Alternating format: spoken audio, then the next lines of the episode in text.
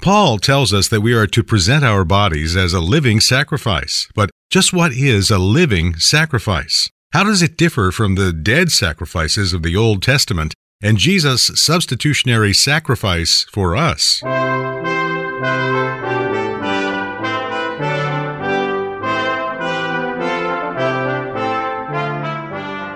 Welcome to the Bible Study Hour, a radio and internet broadcast with Dr. James Boice, preparing you to think and act biblically.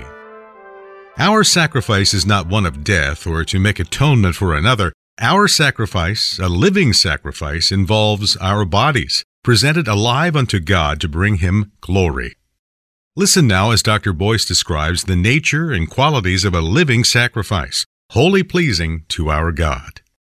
We're studying the 12th chapter of Romans. It's the part in Romans at which Paul begins to apply the doctrine that he's developed earlier in the book to various areas of our daily lives. And the point at which he begins is sacrifice. It's not where we begin. That's where he begins. And if we're going to understand what the Christian life is to be, we have to begin there too. Sacrifice of one person for another is a very moving thing, of course. Not long ago, I reread parts of Charles Dickens' great historical novel, A Tale of Two Cities. You've read that, you know that the two cities are London and Paris, and that it takes place in the days of the French Revolution, wherein so many thousands of people, most of them presumably innocent, were being led to the guillotine and executed by a revolutionary council. The plot is complex, of course. Charles Dickens' plots are always fairly complex, but it comes to a never to be forgotten climax when one character in the novel, the disreputable one, his name is Sidney Carton, substitutes himself for his friend Charles Darnay in the Bastille prison. Darnay is smuggled out, and Sidney is there in his place, and so Darnay goes free and Sidney Carton goes to the gallows, to the scaffold in his friend's place. Very end of the novel, there are these moving lines. They're in the mouth of the one who has given himself for his friend, and they go like this Tis a far, far better thing I do than I have ever done. It was a far, far better place I go to than I have ever known. Every time I read that, I'm moved by it, and though I've read parts of that novel and the ending of it many times. It still moves me to tears. There's a very good reason for that.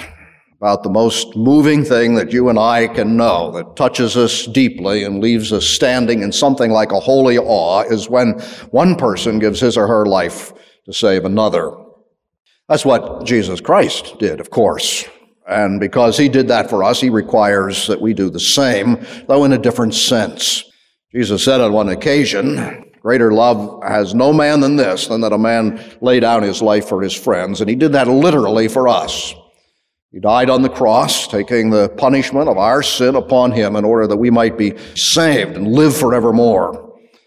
Now you see, because he has done that for us, he requires that we also give ourselves for him. What Paul is talking about in Romans 12 when he says, I beseech you, therefore, brethren, by the mercies of God, that you present your bodies a living sacrifice. There's a great deal of difference between the sacrifice of Jesus Christ for us and our sacrifice of ourselves for Him. He gave Himself for us literally unto death and as a substitutionary sacrifice for sin. He took the punishment of our sin upon Himself. That's the very essence of the gospel, and we don't do that. Our sacrifice is not like Jesus Christ in any respect like that. We do not die in a substitutionary way for anybody else, and our sacrifice of ourselves, however we conceive that, has no atoning significance whatsoever. But it is like the sacrifice of Jesus Christ, in this respect at least, that we, first of all, are the ones who do it not done for us. We have to do it ourselves. And secondly, we do it by presenting our bodies. Now, we looked at this matter of sacrifice the last time. We're beginning to study this verse and do it carefully because every one of these words is important. What we want to do in this study is look a bit deeper at the nature of the sacrifice and to see how we actually are to do it. Now, the first obvious thing that we should think about is that it is to be a living sacrifice rather than a dead one. Was a novel thing in Paul's day, of course. In Paul's day, all of the sacrifices were dead sacrifices. That's just what a sacrifice meant. The worshiper would bring an animal to the priest. The priest would receive it. There would be an exchange in which the worshiper would confess his sin in the presence of the priest. The priest would confess it over the head of the animal. It's sort of a way of transferring it symbolically to the animal. And then uh, the priest would take the animal to the altar and kill it. Its blood would be poured out and then the body would be burnt upon the altar. It taught a number of very important lessons. It taught the wages of sin is death. The soul that sins, it must die. That's a biblical principle. It also taught the principle of substitution. Because, of course, the animal wasn't guilty. The worshiper was the one that was guilty, but the animal died in the worshiper's stead. But it was always a dead sacrifice. See, Paul says something quite novel and quite different here. We've gotten familiar with it because we've heard this so often. But Paul by the Holy Spirit in a divinely given burst of creativity says, yes, and you who are Christians are to sacrifice, but not a dead sacrifice. Is to be a living sacrifice. What you are to do is give the Lord Jesus Christ your life. Now, he says that very clearly in other places. I think of 2 Corinthians 5.15. We are no longer to live for ourselves, but rather for him who died for us and was raised again. Now, let's think of that a little bit more. A living sacrifice. But what life are we talking about here? Are we talking about merely animal life or intelligent life or the kind of life we had before we came to Jesus Christ, which, if we understand the Bible correctly, is actually a living death? It's not that at all. One of the great writers of the past generation is a man named Robert Candlish. He was a pastor in Scotland, one of the great Scottish preachers. He lived from 1806 to 1873. And he left us some marvelous studies of the Bible, exegetical studies. It's what makes them so good. And one of these sets of studies is on Romans 12, a whole book just on this chapter. And when he begins to deal with this matter of a living sacrifice, he asks that question. He says, What kind of life are we talking about here? And then he answers it. Here's what he says Not merely animal life, the life that's common to all moving creatures, or not merely in addition to that, intelligent life, the life that characterizes beings capable of thought and voluntary choice. No, rather spiritual life, life in the highest sense, the very life which those on whose behalf the sacrifice of atonement is presented lost when they fell into that state that made the sacrifice of atonement necessary. And what that is saying among other things, is that if you are going to make the sacrifice that Paul is calling upon here, you've got to be a Christian. In other words, you have to have the spiritual life that comes to you from God Himself in order that by the grace of God you might give it back to Him. Only a Christian can do that. The world can sacrifice money or time. World can even give its life in this sense. Somebody in the world can take up a religious vocation. Unless you're a new creature in Jesus Christ, unless you've been made alive by Him, you cannot give back to Him that spiritual life which alone is able to serve Him. And as a matter of fact, unless you're alive in Jesus Christ, you don't even want to. Well, the very first thing that is mentioned here, you see, when Paul is talking about sacrifice, is that it's to be living. Now, there's a second thing that needs to be said, and he emphasizes that as well. This giving of ourselves to God involves our bodies. Present your bodies, is what he says. Now, what does that mean? If you study the Bible carefully and you use commentators, as I do, to see what's been said beforehand, and you go back, you'll find that many of the older commentators stress that when Paul says bodies, he obviously means all we are. One who did that very clearly is John Calvin. He said, by bodies, he means not only our skin and bones, but the totality of which we are composed. Well, that's true. One can hardly debate that. Certainly, we are to give everything we are or can ever be to God. But if you also read the commentators, you'll find that most of the more recent commentators, and I'm talking about the evangelical ones and, and the ones that are very careful in dealing with the words of the Bible, say it's just a little bit too easy to handle it that way. That is true. But Paul actually uses the word bodies. And so when he talks about bodies, he's stressing that, and you just can't pass over it quite that easily.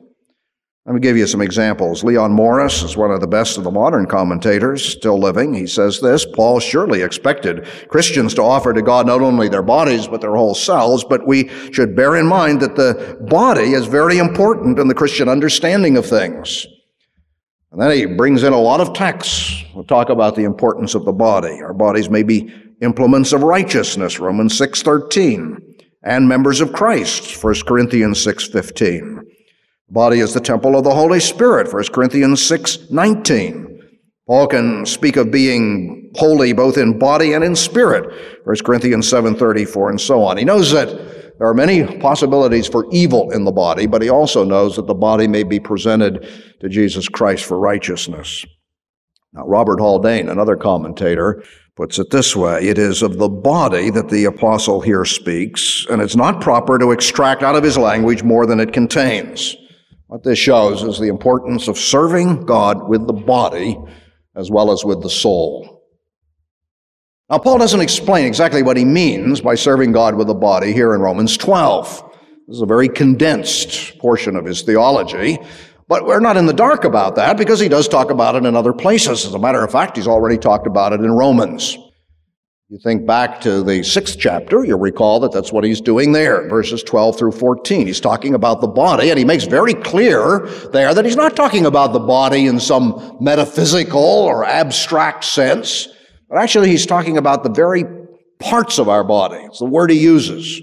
Here's what those verses say. Therefore, do not let sin reign in your mortal body so that you obey its evil desires. Do not offer the parts of your body to sin as instruments of wickedness, but rather offer yourselves to God as those who have been brought from death to life and offer the parts of your body to Him as instruments of righteousness. For sin shall not be your master. You are not under law, but under grace. Now, that's the first point in Romans at which the Apostle Paul began to talk about sanctification. And what he stresses is the presenting of our bodies. Here in the 12th chapter, when he begins to develop this in a more formal way and apply it to all aspects of our lives, it's exactly the point he picks up with again. What he's saying, you see, is that our bodies can be instruments of evil, but they can also be instruments of good. And in order to be instruments of good, we have to give the parts of our body to God to be used by Him. Now let's think about that. Let's think about each one of those things. I did it when we were studying Romans 6, and it's helpful to review exactly what that means. Where do we start? Well, let's start with our minds. The reason I start with our minds is that that's where Paul starts. It's not where we would normally start. We tend to be a bit Platonic when we think of our minds, and somehow we separate that from our bodies as the Greeks did. The Greeks spoke about mind and matter. The body was matter, didn't really matter, but what really mattered was the mind, the spirit. And we tend to think that way. So we think whatever our bodies do doesn't really count as long as we're thinking good thoughts. Now, Paul didn't think that way, and the Bible doesn't think that way. And, and Paul begins with the mind right here in Romans 12. Because look, we're talking about our bodies in verse 1, but verse 2 says, Don't conform any longer to the pattern of this world, but be transformed by the renewing of your mind. Well, that's the point at which he begins, the renewing of our minds. That's the first body part that has to be given to God. Now, have you ever thought that what you do with your minds is going to determine to a very large extent, almost a dominant extent, the kind of Christian you'll become. Whether you'll actually be like Jesus Christ and serve Him or whether you won't. If you fill your mind with all of the products of our secular culture, well, you will become secular. It's as simple as that. If you spend your free hours reading trashy pop novels, you'll become like the characters in the novels. That'll become your goal, your priority. You want to be like them. If you spend all your time watching television, you'll become like the scoundrels that we see on television. We see more scoundrels on television all the time. Some of them not imaginary characters, some of them living people. That's what's going to happen if that's what you do. But you see, what you have to do instead is fill your mind with something spiritual. How practical can you be? People say to me, let's get practical. Well, there's practical. You spend all your time watching television, that's what you'll become like. If you spend your time reading the Bible, you'll become more and more like Jesus Christ. When I was talking about this before, I gave a little goal in each of these areas, and the goal I gave when I was talking about our mind was this very simple, easy to follow. For every secular book you read, make it your goal also to read one good Christian book, a book that can stretch your mind spiritually and challenge you to be like Jesus Christ. Well, let's talk about our eyes and our ears. The mind is a part of the body by which we receive impressions and think about them and remember them, but the impressions come to us through our eyes and our ears. And so these have to be given over to Jesus Christ as a living sacrifice as well. Sociologists tell us, I suppose these figures change from year to year, but sociologists have told us that by the age of 21, the average young person has been bombarded by 300,000 commercial messages, all arguing from the assumption that personal gratification is the dominant goal in life. Television and our other modern means of communication put the acquisition of things before godliness. As a matter of fact, the world doesn't mention godliness at all. Now, if you're going to grow in godliness, what you have to do is begin to absorb something other than what the world is giving. I'm not advocating a certain kind of evangelical monasticism where we withdraw from the world, though I will say this it is better to withdraw from the world than perish in it. What I am saying is that if you're going to go into the world, which you have been sent into the world by Jesus Christ, that's part of the Great Commission, you have to go being fed on spiritual things if you're to make any difference in the world and live for Him there. You know, you can dive into the water and go down and see what's under water and explore it, but you can't stay down there very long unless you have some oxygen. And if you're going to go into the world, you better be fed with that spiritual oxygen that comes from the things you see spiritually and the things you hear spiritually and what you do with your time. I said I gave a number of goals earlier. Here's one that has to do with our eyes and our ears. Spend as many hours studying your Bible, praying, and going to church as watching television. Now, I must say, I think that's going to be a great deal harder for you to do. First goal isn't so hard. We're not much of a reading people anymore. It's one of our problems. But it's really not so hard to read a Christian book for every secular book. As a matter of fact, in my own experience, I have to work it the other way. I get so many Christian books, they, they just pile up on me. I, actually, they're, they're feet deep of books that I ought to read. I, I read all the time. Every time I take a trip somewhere on an airplane, I read one book coming out, another book coming back. And, and I have any time off, that's what I do. And I read at night and so forth. I'm working through them as fast as I can. But my problem is balancing them with some secular books to kind of give me a sense of what's going on out there. I have to work at that. And I don't think that thing is so difficult. But you see, if you say, spend as many hours studying your Bible, praying, and going to church as watching television, that is difficult. How many hours do people watch television? They tell us the average person watches five hours of television every day. How many Christians in America do you suppose spend five hours on Christian activities, all wrapped up together Bible study, prayer, going to church, everything in a week? Not very many, you see. And should we be surprised that the church is as secular as it is and we've lost any sense of godliness? Let's talk about our tongues. The Bible says a lot about our tongues. I came across a book this week that I was reviewing in preparation for this. It had an appendix to it with page after page of what the Bible has to say about the tongue.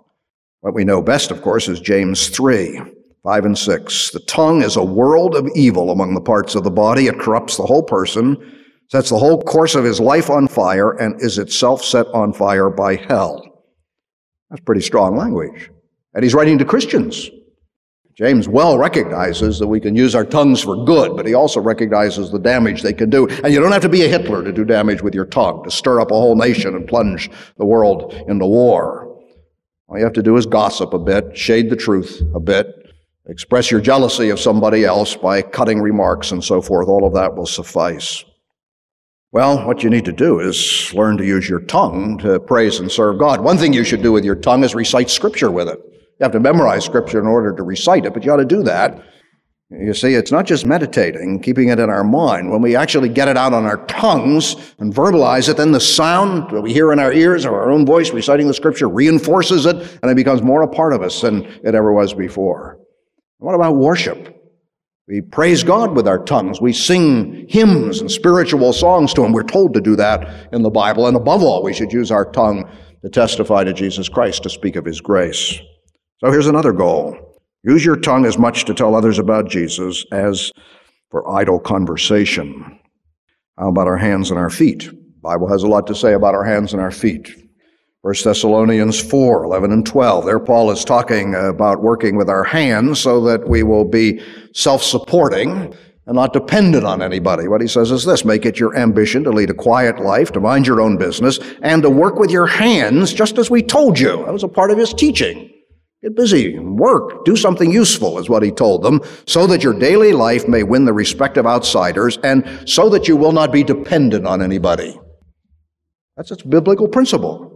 Christians should work so they're not dependent on other people. Welfare, for example. I've done some thinking about our society, and I, am tempted to, to sort of categorize people in our day in this way. I think there are two main categories. There are those who are builders and those who are wreckers, those who are building up, those who are tearing down. But in each case, you have two categories. In the building category, you have those who are entrepreneurs. They're at the top of the system. They're creative. They're devising new businesses, new ways to serve, and so forth. We're glad to have people like that. America has been blessed by many of them. And then you have builders that are not entrepreneurs. They don't have that spirit, but they're steady people and they get in there and work and, and they're the ones that keep the businesses going. They're the company people in the best sense. And they're good, you see. Then there are the wreckers, and there are two kinds of that. They're the ones that are deliberately and openly destructive, and when you live in the city, you're very well aware of that. You walk down the streets, all the broken glass from people who go around smashing windows and breaking into cars, and you look at the walls and there's graffiti on them. It's just wanton destruction with no purpose at all, and today that's descended even to the point of people taking life for no reason at all. Murders every single night. And then there are the wreckers, who are wreckers not in that sense, but People who just aren't contributing anything. They're drifting. They're living off the system. They don't offer anything. They, they just receive. See, and what Paul is saying here is one reason we should work is that we might move out of that category and up to where we actually become productive. Here's another thing about our hands, Ephesians 4, 28. He who has been stealing must steal no longer. There was somebody using their hands all right, but in the wrong way. But he said you must work doing something useful with your hands in order that you might have something to share with those in need. He says there another reason why you should use your hands constructively is not just to get wealthy or make a company advance, but that out of the resources that you therefore have, you might be able to help other people because not everybody can help themselves. You see how important, how practical, all of this is, what we do with our hands, and we actually give them to Jesus Christ. As far as our feet go, well, he's talked about that in Romans 10. He said people need to hear the gospel, and if they're going to hear the gospel, somebody has to tell them, and in order to tell them, they have to be sent. As it's written, how beautiful are the feet of those who bring good news. All right, ask it in a practical way. What are you doing with your hands? And where are your feet taking you? Are your feet taking you to places where the Lord Jesus Christ is denied and blasphemed. And do you enter into that? Are you going to places where sin is openly practiced? Are you spending your free time loitering in the singles bars and the clubs of the city? You won't grow in godliness there. On the contrary, what will happen is that you'll fall into ungodly conduct. So let your feet carry you into the company of those who serve and love God. Or if you do go into the world, go into the world in order to bear a witness, both by word and action, for Jesus Christ. So here's another goal, final one. For every special secular function you attend, determine to attend a Christian function also. And when you attend a secular function, do so as a witness by word and action for the Lord Jesus Christ. Present your bodies. Now, there's a third word that Paul uses here, and it's also important, and it's the word holy. Present your bodies as a living sacrifice, holy unto God. This is something that any sacrifice must be. A sacrifice has to be holy. In what sense? Well, it has to be without spot and blemish, and it has to be given wholly to God. Worshipper didn't give part of the animal and keep the other half. He gave it all, and it had to be an animal without blemish and without spot. Now, if that is true in the ancient system of the animals, how much more true must it be of us who have been purchased not with silver and gold, but with the precious blood of Jesus Christ. Peter, who gives us that verse in the first chapter of his first letter, says also, But just as he who called you is holy, so be holy in all you do, because it's written, Be holy, for I am holy. And the author of Hebrews said, Without holiness, no one will see the Lord. Now that's the very heart of what we're talking about when we're talking about giving ourselves to God as living sacrifices. What's involved there is consecration.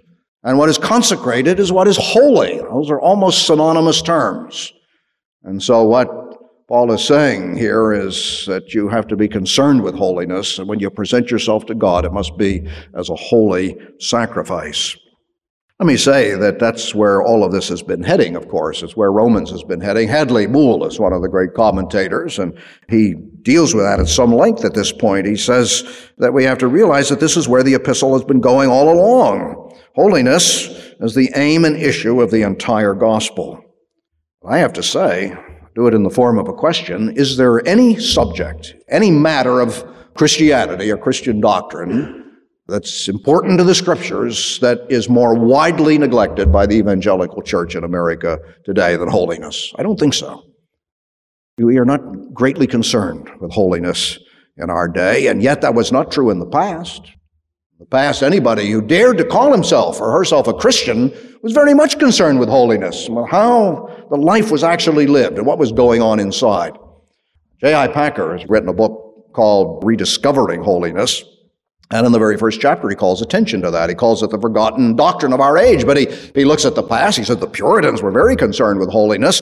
They insisted that all of life and all relationships must become holy to the Lord. John Wesley told the world that God had raised up Methodism to spread scriptural holiness throughout the land. Then he lists the names of people who were known for their teaching about holiness. Phoebe Palmer, Handley Moule, Andrew Murray, Jessie Penn Lewis, F.B. Meyer, Oswald Chambers, Horatio Bonar, Amy Carmichael, L.E. Maxwell, and others. He goes on for several paragraphs. Well, today, holiness is largely forgotten as anything desirable among Christians. We don't try to be holy. We hardly know what it means. And we certainly don't seek it in other people. Robert Murray M'Cheyne, great revival preacher and a pastor, said on one occasion, My people's greatest need is my personal holiness. But is that what pulpit committees look for today when they're hunting for a pastor? Hardly. They look instead for a winsome personality, a skilled communicator, a good administrator, and other such essentially secular things. Or how about ourselves? Is that what we're concerned about? Uh, do we buy books on holiness? Do we seek out tapes or messages on holiness? Do we attend seminars, the object of which is to help us draw closer to God? No, we don't. We look for self help kind of things that are going to make us wealthy and wise. And so we go to seminars on things like how to be happy, how to raise our children, how to have a good sex life, how to succeed in business, and so on. Fortunately, this is a lack that's begun to be noticed by evangelical leaders today, and I have recognized in the last few years that a number of books are beginning to appear on that. A book, of course, means that the person's also preaching on it in seminars and so on, and I think it's a very good sign. Packer's book is one, Rediscovering Holiness. There are others that I could mention. There's the great classic of J.C. Ryle, the bishop, called Holiness. Its nature, hindrances, difficulties, and roots. Jerry Bridges wrote a book called The Pursuit of Holiness and so on. Well, there's one more word, one that I want to end with. You know it if you're looking at the text. Therefore, I urge you, brothers, in view of God's mercy, to offer your bodies as living sacrifices, holy and pleasing to God. That's the word, pleasing to God. What's pleasing? The offer of ourself to Him as a living sacrifice. That's what's pleasing to God. God is pleased by the sacrifice. Isn't that an amazing thing? That God should be pleased, God, the holy, all wise, powerful God of the universe, should be pleased with anything I can offer. You may notice, if you look at the text carefully, that the word pleasing is used twice in that first paragraph. It's exactly the same word in the Greek text. It's used once in the verse that we're studying, the matter of our sacrifice of ourselves being pleasing to God. And then it occurs once at the very end about the will of God, which when we discover it is pleasing to us. I'm not at all surprised by the second of the two. Of course, it's got to be pleasing to us because God is the all wise God and He's a good God, and therefore what He wants and wills for me is good, and it's the best possible good because He's all wise. I may not always understand it, and I may chafe against it. But if I really submit to it as a living sacrifice, I'll find it to be pleasing. No question about that. But you see, the really astonishing thing is to think that the offer of myself to God, particularly the offer of my body, this dying physical body, to offer that to God should actually be pleasing to the great Almighty God of the universe, and yet so it is. You see, Jesus Christ said on one occasion when he was talking to his disciples, When you've done your best, just remember that you're still an unworthy servant. That was his word. But he also told the story, a parable of the man with the talents who used them, several men who used the talents, used them well, invested them. And at the end, when the master came back, what the master had to say to those servants was this Well done, good and faithful servant. Enter into the joy of your Lord. Or as it says in our text, come and share your master's happiness. Living for Christ may be hard to do. And in an increasingly secular society like ours, it's sometimes desperately hard to do. But it is worth doing because one day we're going to stand before the God of the universe. We're going to stand before Jesus Christ, our Lord and Master, to whom we have offered up our bodies. And if we have done it, we're going to hear him say, Well done, good and faithful servant. Come, share your master's happiness, and that will be enough. That'll make it all worthwhile. Let's pray. Our Father, we thank you for the challenge to give ourselves to you, body, soul, and spirit, but above all, our bodies. We pray that you'll teach us what we are to do individually in our lives this week as we attempt by your grace to carry out the instruction that is here in the text. And that as we do it, we might become increasingly like Jesus Christ, and that your blessing, the blessing of the Holy Spirit, might rest upon us for Jesus' sake. Amen.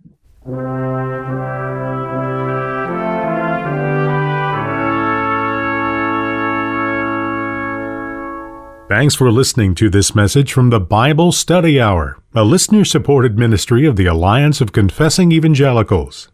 The Alliance is a coalition of believers that hold to the historic creeds and confessions of the Reformed faith and who proclaim biblical doctrine in order to foster a Reformed awakening in today's church. To learn more about the Alliance, select the appropriate link at thebiblestudyhour.org. Write to us at 600 Eden Road, Lancaster, Pennsylvania 17601. Your financial support makes our broadcasting, publishing, online, and event ministries possible. Please consider making a gift at our websites by phone at 1 800 488 1888 or by mail. Canadian listeners can reach us at P.O. Box 24097, RPO Josephine, North Bay, Ontario, P1B0C7. Thank you for your prayers and gifts, and for listening to the Bible Study Hour, preparing you to think and act biblically.